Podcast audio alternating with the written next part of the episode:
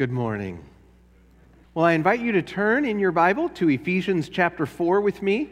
Uh, we are beginning a series through Paul's letter to the church in Ephesus, and my goal this morning is to orient you to the big picture of what Paul writes in that letter. So let's pray to ask the Lord's help, and then we'll hear from the word of the living God. Loving Heavenly Father, we acknowledge that we do not live by bread alone, but by every word that proceeds from your mouth. We know that the grass withers and the flowers, they fade and fall, but your word stands forever. We believe that this letter from the Apostle Paul to the Ephesians was given by inspiration and is profitable for teaching, reproving, correcting, and training us in righteousness so that we may be equipped for every good work. And so we ask now, speak, Lord, because your servants are listening. Amen. I believe that what Paul does in this letter is remind the Christians in Ephesus about God's great eternal plan of redemption and how that connects to their lives. God has an eternal plan of redemption that's for our good and His glory, secured for us by His grace.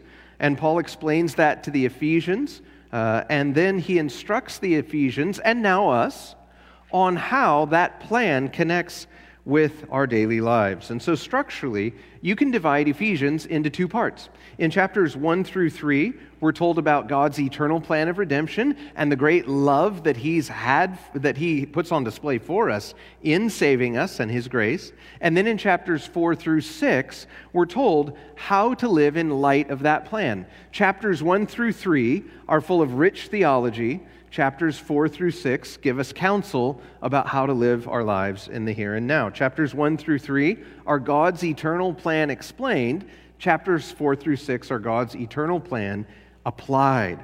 And last week we took an in depth look at chapters 1 through 3, and I outlined those into six paragraphs, and I was trying to show you how they all fit together. I believe if I could summarize them in a very short outline form, they come out like this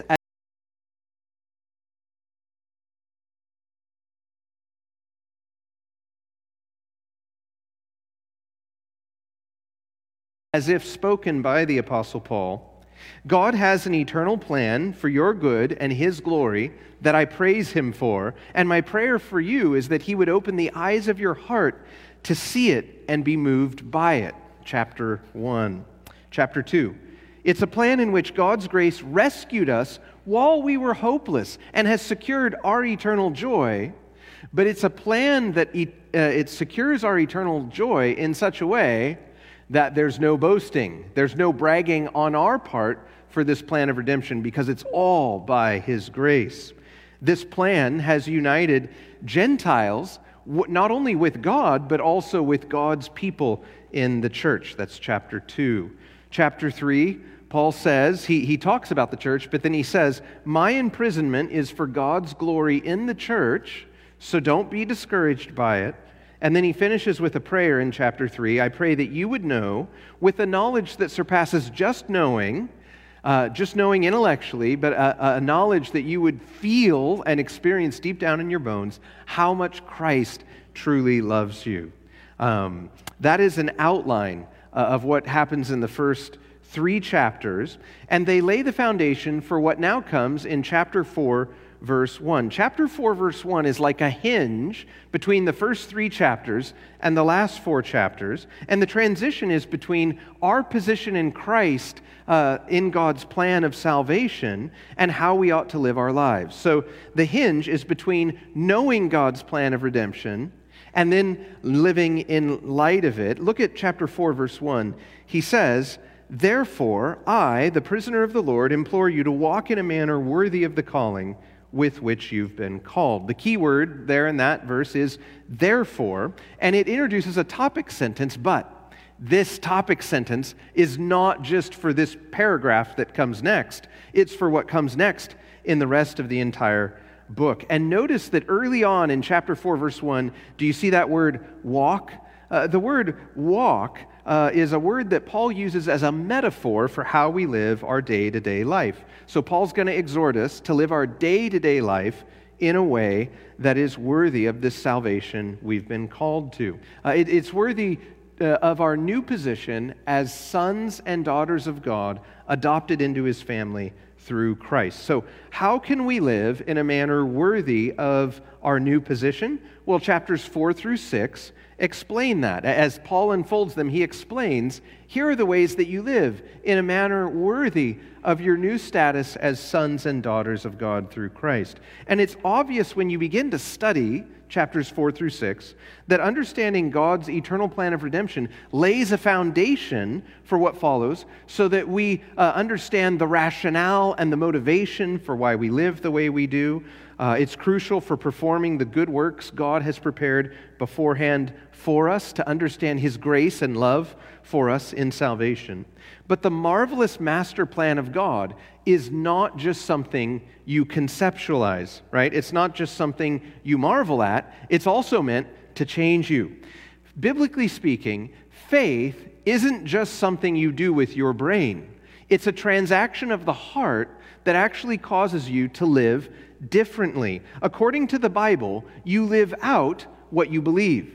And if you're not living out what you say you believe in, then according to the Bible, you may not actually believe in it because biblical faith lives out and demonstrates uh, what it believes by the way it lives. And so, Paul, as he then has now uh, explained God's plan and how he's praying for the Ephesians, he can't help but tell them about how it should change their life, how, how salvation redeems every part of our lives. And so he says, in essence, uh, this is how you should now live in the church. This is how you should think. This is what you should do with your words. This is what you should do with your body. Here's how you should handle family relationships. He moves from God's eternal plan into the nitty gritty details of our lives, and he gets down on the street level of our bedrooms and living rooms and workplaces and communities and talks in very specific detail about how God's great plan of redemption should change where we live every day. If chapters 1 through 3 are God's eternal plan explained, chapters 4 through 6 are God's eternal plan applied. And Paul starts with our relationship to the church. How do we walk in a manner worthy of our calling? Well, through the way we participate in the church. Look at chapter 4 and I'm going to read verses 1 through 16.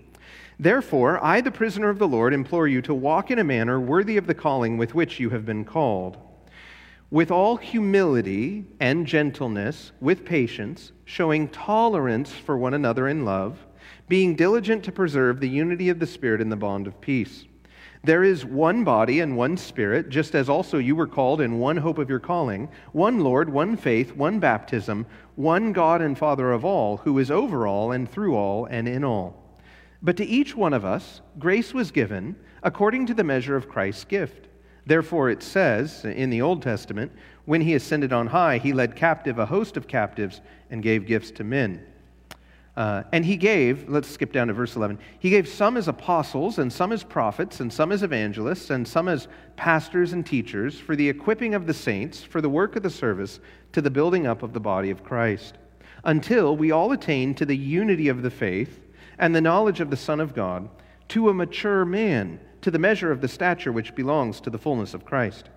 As a result, we are no longer to be like children tossed here and there by waves and carried about by every wind of doctrine, by the trickery of men, by craftiness and deceitful scheming.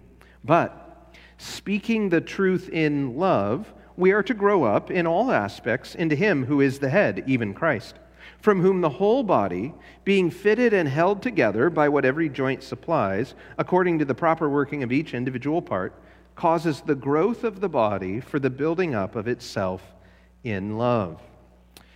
So, as I was saying before, chapter 4, verse 1 is a topic sentence that introduces the rest of the book.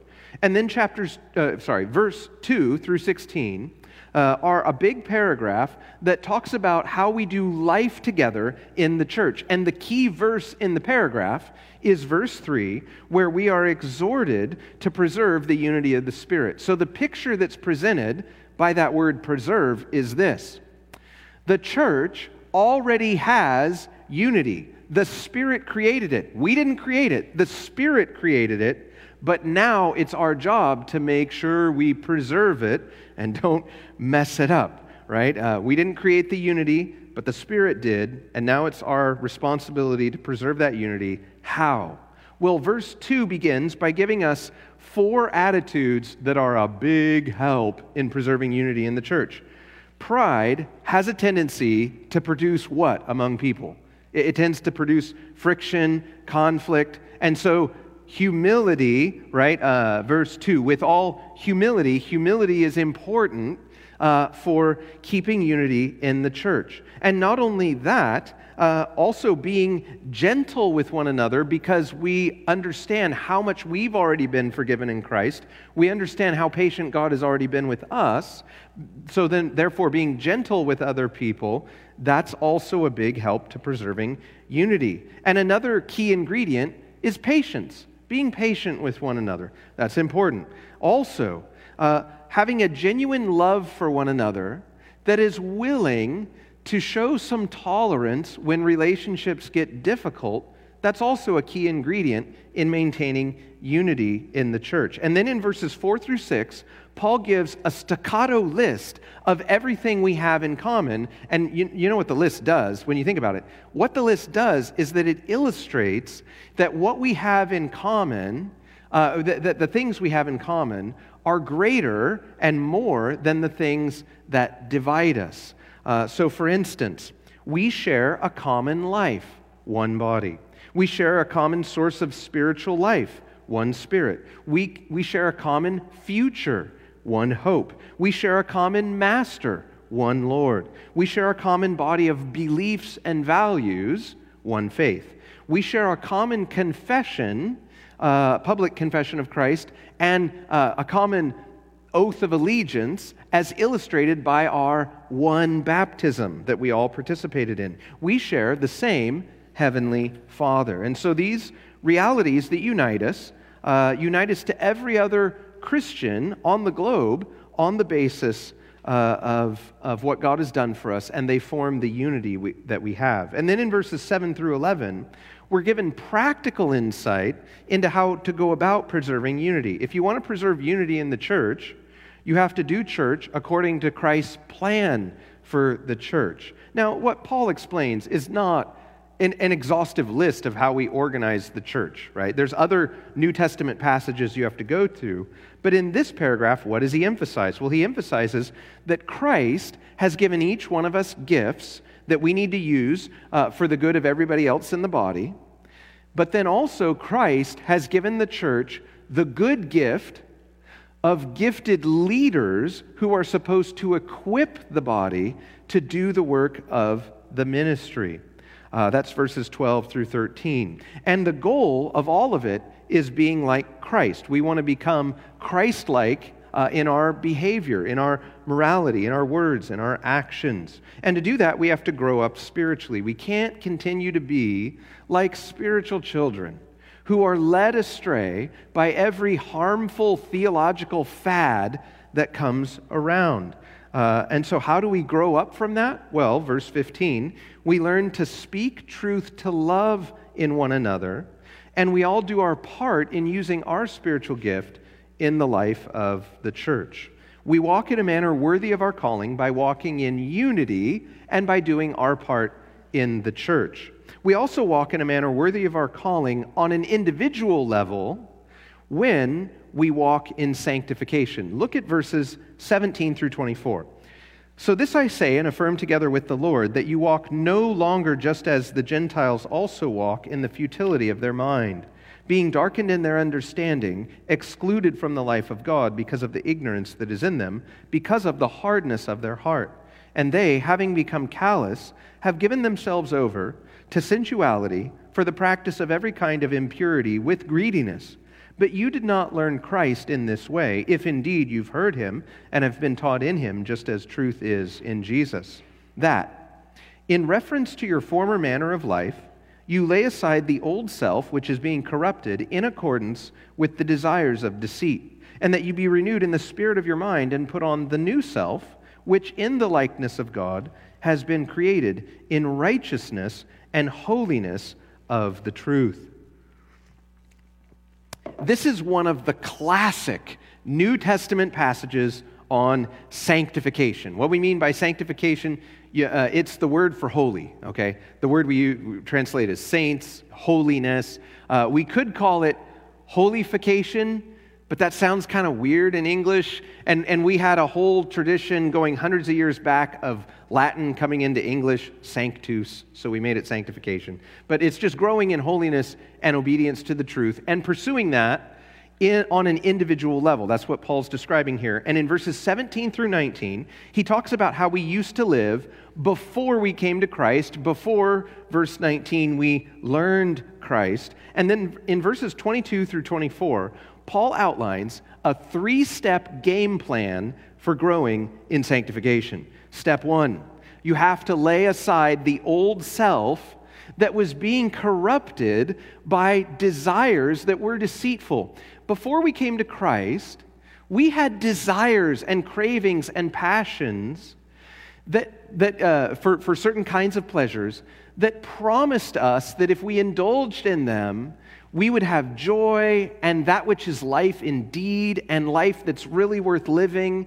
But in the end, the, all those desires lead to death they were lying to us, they were deceiving us. You have to put aside those deceitful desires, that old way of living before we came to Christ. Step two, you have to renew the spirit of your mind with the Word of God, right? So that you understand the reality uh, and what to put off and put on. And then step three, we put on the new self of the new creation that we are in Christ. Now, the language Paul uses here is language that Greek speakers used for taking off uh, old clothes and putting on new clothes. So imagine, for the sake, uh, uh, just for the sake of illustration, uh, many of you have been over to our house. You know that we, we live on a little bit of property in Spotsylvania. So imagine that it's a hot summer day and I'm mowing the lawn. And uh, as I mow the lawn with my uh, John Deere riding lawnmower, that, you know, I got it and it just was so cool to me that I bought a riding lawnmower when I moved, because I, I was from LA, I was from Los Angeles. And uh, I got it, and I remember just smiling ridiculously the first time I mowed my lawn because I had a tractor. And I thought, oh, well, of course, it's novel, it'll go away. Years later, I still smile like a fool when I'm on the tractor. I just like it. I'm like a little boy. So imagine I'm on the tractor, and I'm, I'm getting done mowing the lawn. And, and what, do, what do my clothes and my body smell like? I smell like sweat gasoline, per, uh, gasoline fumes, and uh, grass clippings. Okay, that's what I smell like. Now imagine we have people coming over to the house.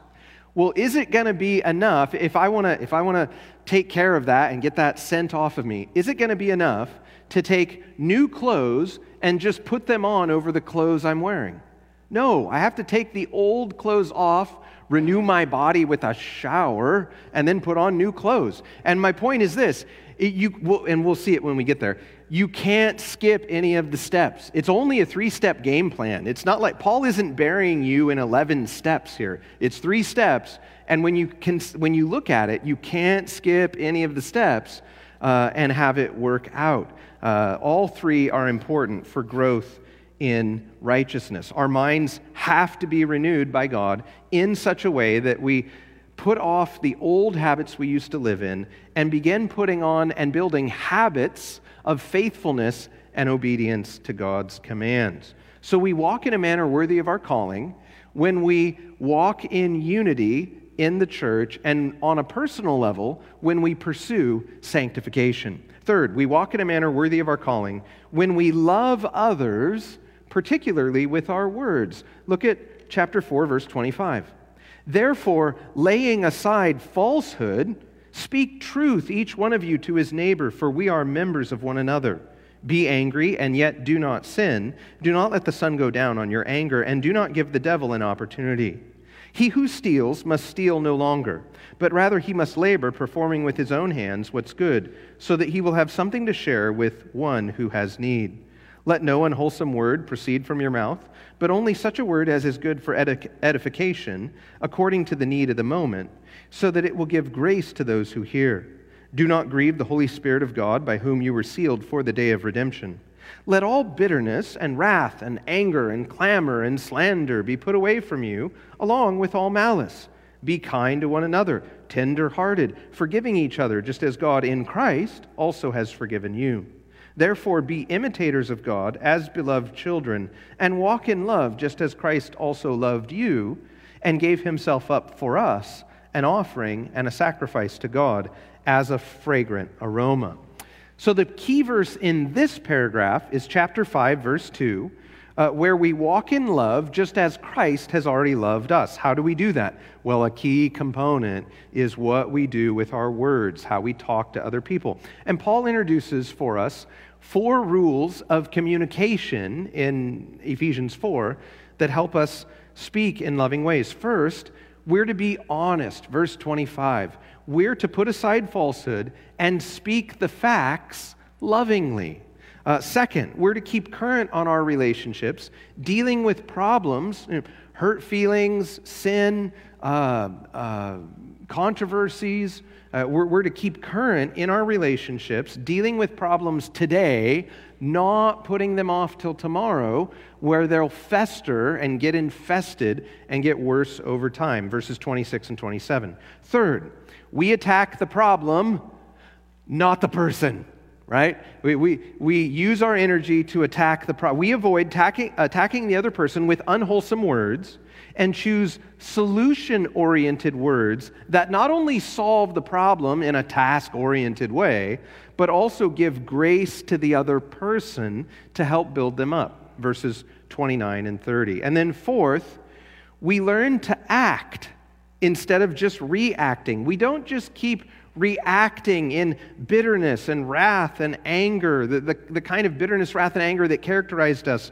before we were reconciled to God. Instead, we choose to stop and pause and thoughtfully, purposefully speak in ways that are kind and sympathetic and forgiving because of how much we've already been forgiven. We walk in a manner worthy of our calling when we grow to love others with our words. We also walk in a manner worthy of our calling when we walk in purity. Look at chapter 5, verse 3. But immorality and any impurity or greed must not even be named among you, as is proper among saints. And there must be no filthiness and silly talk or coarse jesting, which is not fitting, but rather giving of thanks. For this you know with certainty, that no immoral or impure person or covetous man who is an idolater, has an inheritance in the kingdom of Christ and God.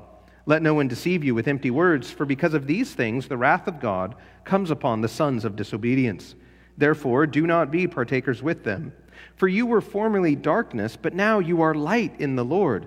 Walk as children of light. For the fruit of the light consists in all goodness and righteousness and truth trying to learn what is pleasing to the Lord. Do not participate in the unfruitful deeds of darkness, but instead even expose them. For it's disgraceful even to speak of the things which are done by them in secret. But all things become visible when they are exposed by the light. For everything that becomes visible is light. For this reason it says, Awake, sleeper, and rise from the dead, and Christ will shine on you. In verses 3 and 4, Paul gives, sec, uh, he, he lists six kinds of sexual sin. By using the words immorality and impurity, Paul is forbidding any kind of sexual act except the honorable enjoyment of sex in marriage. And then Paul forbids sexually sinful thoughts about someone other than your spouse with the word greed in verse 2, uh, excuse me, in verse 3, and also then uh, using the word covetousness a little bit later on. That's what that's getting at, the, the wrong thought life. And then he deals with uh, sins of speech. Filthiness refers to obscene, obscene talk. Silly talk is off color jo- jokes or just sort of uh, coarse and crass sexual kinds of humor. Uh, coarse jesting refers to the more sophisticated forms of innuendo and using words with double meaning. Uh, and these six forms of sexual sin are forbidden. Then, with the rest of the paragraph, Paul gives us motivation. He gives us some motives uh, for dealing with this sin seriously. He helps us understand why this is so important. Uh, first of all, verses 5 and 6, it's because if your life is characterized by continual, habitual, unrepentant sexual sin, then you won't inherit the kingdom of God. The second motive is found in verses 7 through 10, and that is that having a life dominated by these sins is contrary to our new nature in Christ. Maybe I could illustrate it this way The most miserable people in the world are not atheists who are angry at God and ignoring Him. The most miserable people in the world are not hedonists who are pursuing pleasures that in the short run are enjoyable, but in the long run can't satisfy the soul. I'm not saying that those people can't be miserable, but they're not the most miserable people in the world. The most miserable person in the world is the truly born again Christian, but who's living in sexual sin. And here's the reason why they can't enjoy the sin the way they used to before coming to Christ. And then on the other side of that sin, which is pleasurable in the moment, there's a whole bunch of guilt and shame that they feel after doing it. And what it does is it sets up an inner conflict. You become a conflicted person, totally distracted by this thing going on in your life, and it's a miserable way to live. It's contrary to our new nature, and it sets us up for a devastating kind of inner turmoil and conflict. We become severely, uh, just over the top, kind of conflicted people, and we don't want to live life that way. And then the third motive is found in verses 11 through 14. Sexual sin undermines our mission and our witness. On the other hand, if we could live in purity, it helps strengthen our mission and it helps validate the witness that we bring into the world. Which brings us to the fifth way that we walk worthy. We walk in biblical wisdom. Look at verses 15 through 21. Therefore, be careful how you walk, not as unwise men, but as wise, making the most of your time, because the days are evil. So then, do not be foolish, but understand what the will of the Lord is. And do not get drunk with wine, for that's dissipation, but be filled with the Spirit, speaking to one another in psalms and hymns and spiritual songs, singing and making melody in your heart to God always giving thanks for all, in, uh, for all things in the name of our Lord Jesus Christ to God, even the Father and be subject to one another in the fear of Christ. So we each have one life to invest for God's kingdom, and we want to be wise with how we invest the limited amount of time and energy and resources we have. We want to make the most of the opportunities we have. But to do that, it necessitates us knowing God's will so that we make wise decisions. It necessitates knowing God's will as He's revealed it in Scripture. But the problem with that is that we can't do that on our own. We desperately need the Spirit's help. We need to be, verse 18, filled with the Spirit. Now, what does that mean? Well, Christians are already full of the Spirit in the sense that we were given the Spirit when we came to Christ in salvation, but that's clearly not what Paul means here. That's not the sense in which he's speaking of being filled by the Spirit. And he doesn't go on to define exactly what he means, which means if you want a more specific concrete answer to what it means to be filled with the Spirit. You have to go to other passages in the Bible to figure out what other passages teach about being filled with the Spirit. And in this case, the key cross reference to go through is Colossians 3. Because in Colossians 3, we find an identical list of what being filled with the Spirit produces in the life of a Christian, except it's not called being filled with the Spirit in that context. It's called letting the words of Christ dwell in you richly. So, the two concepts, letting the word of Christ dwell in you richly and being filled with the Spirit, they both produce the same results, which means they're equivalent.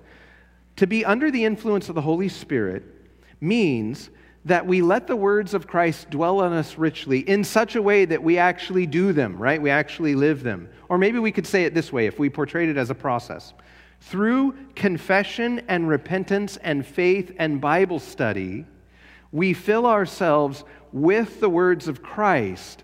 And then what we've stored up in our hearts through that faithful study, the Holy Spirit then uses the words of Christ we've learned to direct us and influence us as we're making decisions uh, and, and taking action. Uh, and when that happens, when we're filled by the Spirit the way Paul is speaking of here, the results come in verse 19, verses 19 through 21. One of them is that you begin to have a love for sharing God centered music with other Christians. You begin to enjoy the congregational singing we do on Sunday because we're singing true things about the Lord. Um, you'll be thankful. Uh, you won't be characterized by complaining and being morose and negative all the time, but you'll actually grow in thankfulness uh, because your eyes have been opened to how much love you've received from God. You'll also be willing to submit yourself to God given human authorities, which is what transitions us into the next section. The idea of authority at the end of verse 21 leads us in, uh, into a new way of walking in a manner worthy of our calling, and that is we submit to God's design for the household by submitting to God given authority, and also by exercising any God given authority it's our responsibility to exercise in a loving way. Look at verses 22 through 33. Wives, be subject to your own husbands as to the Lord. For the husband is the head of the wife, as Christ also is the head of the church, he himself being the Savior of the body. But as the church is subject to Christ, so also wives ought to be to their husbands in everything.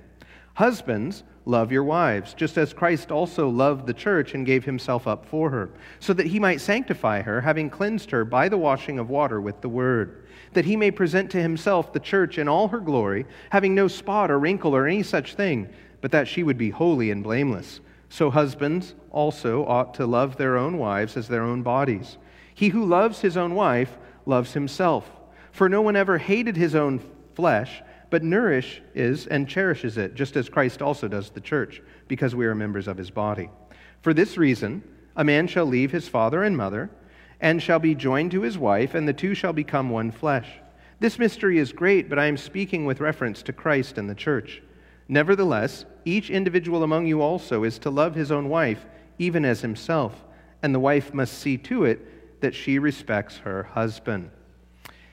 If you follow Jesus, and you get married, God has a role for you to play in your marriage that He has designed and assigned to you for your good. If you're a wife, your role is to submit to your husband. And we'll talk more when we get there later in the study about what that does and doesn't mean. So we'll make sure we define that to make sure there's clarity there.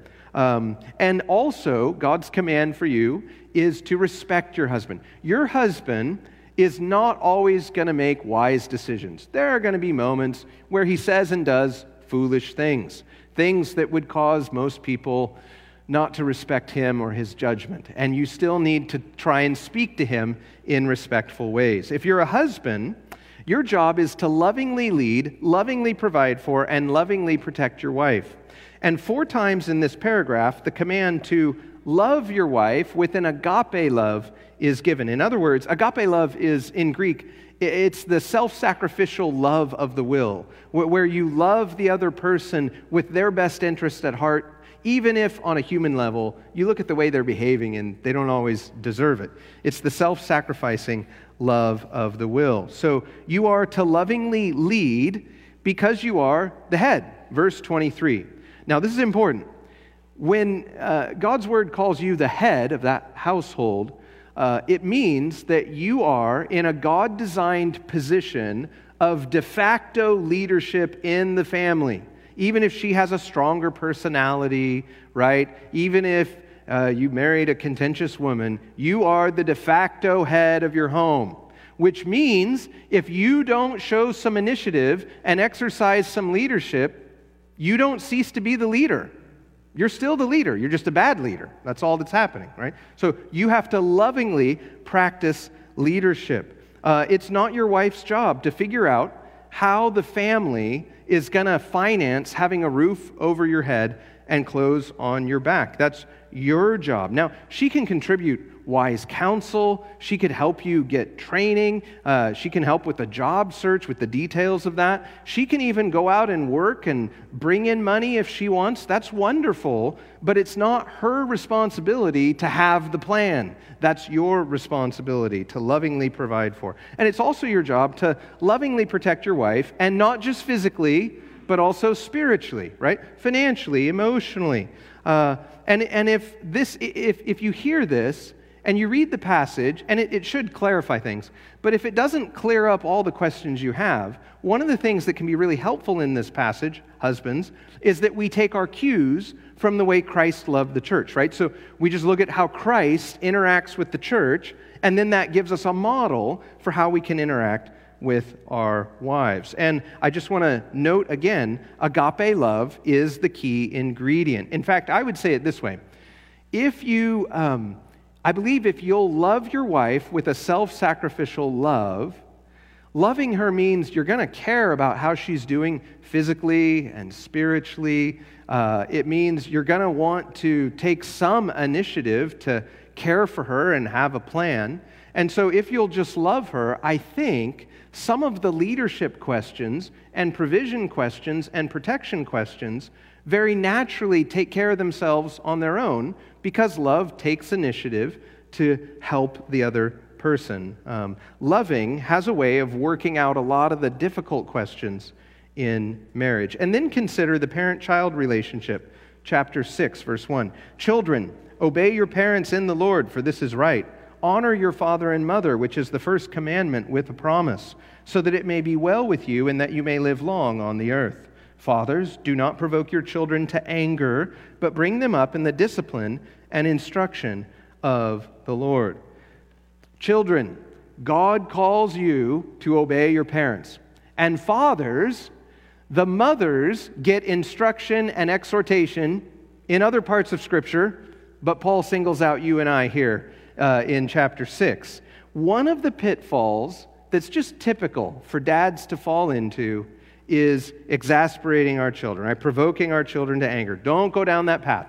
Listen to your wife's input about what's going on in that child's life. Uh, uh, take her parenting advice into consideration and nurture your children in the training and counsel the Lord would have you give them. It's your job to make sure the children graduate your home with a biblical worldview. Now, in many ancient households, uh, in many ancient, eh, excuse me, let me back up. In many ancient Greco Roman households, they, ha- they had hired servants, what we would call indentured servants, and slaves. And this is the word of the Lord to them. Uh, verse 5 Slaves, be obedient to those who are your masters according to the flesh, with fear and trembling, in sincerity of your heart, as to Christ, not by way of eye service as men pleasers, but as slaves of Christ, doing the will of God from the heart. With good will, render service as to the Lord and not to men, knowing that whatever good thing each one does, this he will receive back from the Lord, whether slave or free. And masters, do the same thing to them and give up threatening, knowing that both their master and yours is in heaven, and there is no partiality with him. Now, this particular paragraph, this particular instruction, for us as contemporary American Christians, it is hard for our ears to hear. Why? Because most of us are angry by the end of the paragraph that Paul doesn't just condemn slavery outright and forbid it for all who follow Christ. That's, let's just admit it, that's what we want Paul to do, and he doesn't do it. Now, so why is this a problem? Well, one of the reasons this is a big problem for us is because of the way slavery was practiced and defended in the American South. It was a slavery based on race, where slaves were not treated as people with equal protection under the law, where slave masters who commit crimes were not prosecuted or held accountable, and where families were even uh, split up and sold and divided. Um, it was that kind of slavery. Uh, and what happens is we come along, we read this with thinking of slavery in that context, and when Paul doesn't outright, uh, uh, outright just condemn slavery, it troubles us, right? It troubles us greatly. And part of the problem here, too, is that the defense for slavery given by some churches in the South was this well, you can't find anywhere in Scripture where God forbids slavery. Now, is that true? Yeah, it's true. You, you can't go and find a verse where God forbids slavery or where the apostles forbid those who follow Jesus from owning slaves. You can't find that anywhere in Scripture. But the problem with that is that's a poor argument because it's not taking everything that's in Scripture into account. when God gave the law to the nation of Israel, he did allow for slavery to be practiced in Israel, but it was a regulated slavery. Slaves were treated as people with equal protection under the law. Slave owners who committed assault, rape, or murder were to be prosecuted and punished in the same way as if they had committed that crime against a free person. Uh, families, uh, slave families, were not to be split up but kept together. And there were generous rules for manumission so that slaves could uh, easily buy their way out of slavery. So, the, in the American South, slavery was practiced in a sub biblical manner, but the defense was given well, but the Bible, doesn't, the Bible doesn't forbid slavery as an institution. But when you look through the Bible, uh, the Bible implicitly condemns the way that we Americans practice slavery in the South. Uh, the, the Bible condemns it based on the principles taught in the Mosaic Law. In fact, it's the Christian influence on Rome that eventually led Rome to do away with slavery. I think this is important when we consider Christianity, right? Because the concern is, well, the Bible doesn't outlaw slavery, so it must be a wicked book, right? But when you look back through the history of planet Earth, no pagan culture has ever done away with slavery on its own. It had to be the Christian influence that got the Roman Empire there.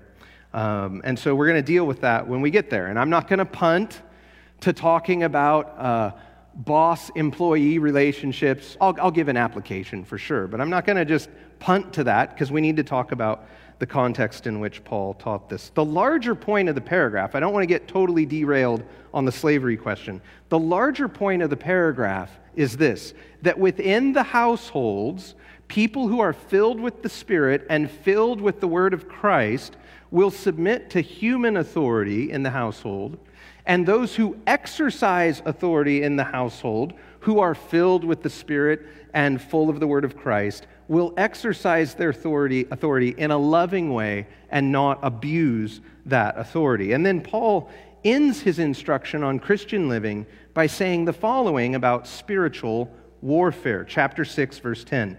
Finally, be strong in the Lord and in the strength of his might. Put on the full armor of God so that you will be able to stand firm against the schemes of the devil. For our struggle is not against flesh and blood, but against the rulers, against the powers, against the world forces of this darkness, against the spiritual forces of wickedness in the heavenly places. Therefore, take up the full armor of God so that you will be able to resist in the evil day, and having done everything, to stand firm. Stand firm, therefore, having girded your loins with truth and having put on the breastplate of righteousness, and having shod your feet with the preparation of the gospel of peace. In addition to all, taking up the shield of faith, with which you will be able to extinguish all the flaming arrows of the evil one, and take up the helmet of salvation and the sword of the Spirit, which is the word of God. With all prayer and petition, pray at all times in the Spirit, and with this in view, be on the alert with all perseverance and petition for all the saints, and pray on my behalf that utterance may be given to me in the opening of my mouth to make known with boldness the mystery of the gospel, for which I am an ambassador in chains, that in proclaiming it I may speak boldly as I ought to speak.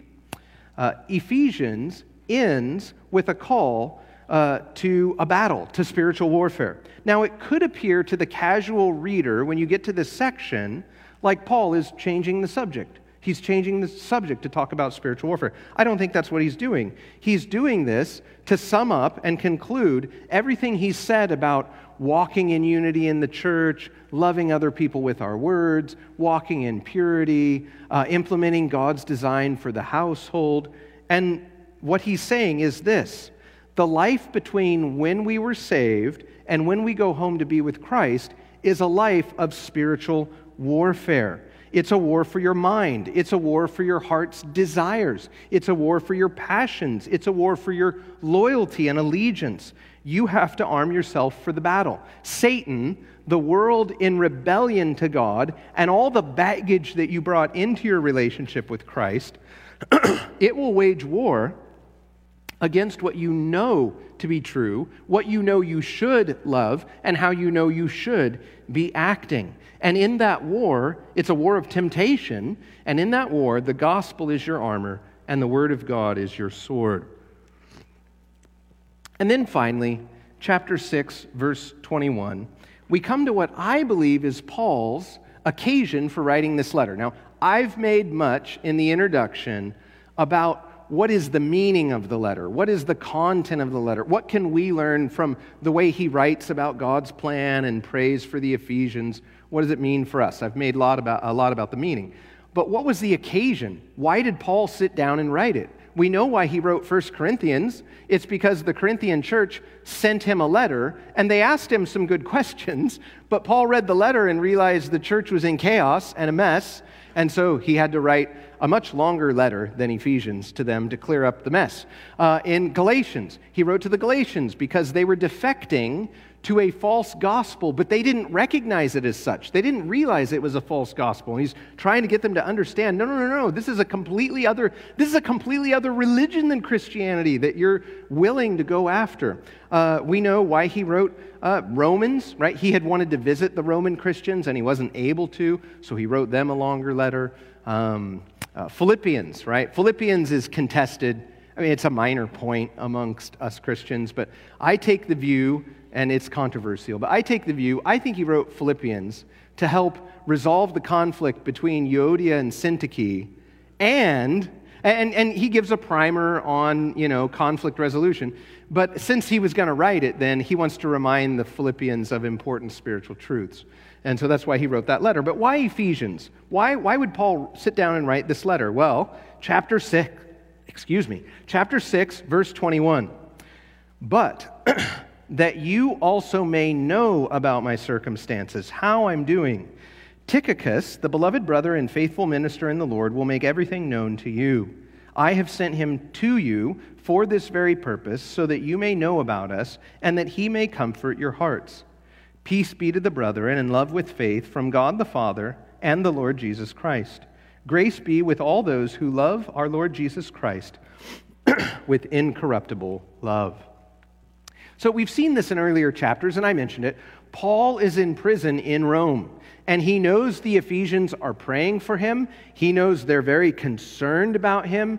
He senses that his imprisonment discourages them, and he's trying to tell them, no, no, no, no. This is, I know this looks like a setback, but this is actually an opportunity for the gospel. And so he sends this letter with Tychicus so that Tychicus, his brother and fellow worker, can answer all the questions they're going to have about Paul and his circumstances when they receive the letter. I believe that's the occasion for why Paul sat down and wrote this letter. But in God's providence and design, this letter now is a letter that can encourage and comfort and instruct us. And the application for us today, there's one main application, having read all three of the final chapters, is to walk in a manner worthy of our calling to walk in a manner worthy of this gospel to which we've been called by preserving unity in the church, by walking in personal sanctification, by growing in loving others with our words, by pursuing sexual purity, by walking in biblical wisdom, and by living out God's plan for the household. Now, many of those things, if you've been in Christ, much of what I read and much of what I've preached today in terms of the main point of how you should live. Uh, it, it, it's not new to you, it's review, it seems pretty obvious, and it's pretty uh, clear cut and straightforward, at least cognitively. But there's a problem with it. There's a problem with all of this uh, living in a way that uh, is worthy of the calling with which we've been called. And the problem is this it's harder than it looks, right? I think if you're reading through this, like, oh, this is good, this is applicational, but let's be honest, it's harder than it looks to consistently live out all these commands. Um, it is a, a, spiritual war that we live in the middle of, uh, that we're tempted by, and so we have to arm ourselves if we're going to win the spiritual victory. And so, with that in mind, let me close by asking us for God's help. Lord Jesus, we thank you for this magnificent letter the Holy Spirit moved Paul to write. and for the way it reminds us of our Heavenly Father's great eternal plan. Please open the eyes of our hearts to understand it. Please give us the grace to walk in a manner worthy of our calling. And please use it uh, to change us and transform us so that we can be useful for your purposes for us in our generation, we pray. In your redeeming name, amen.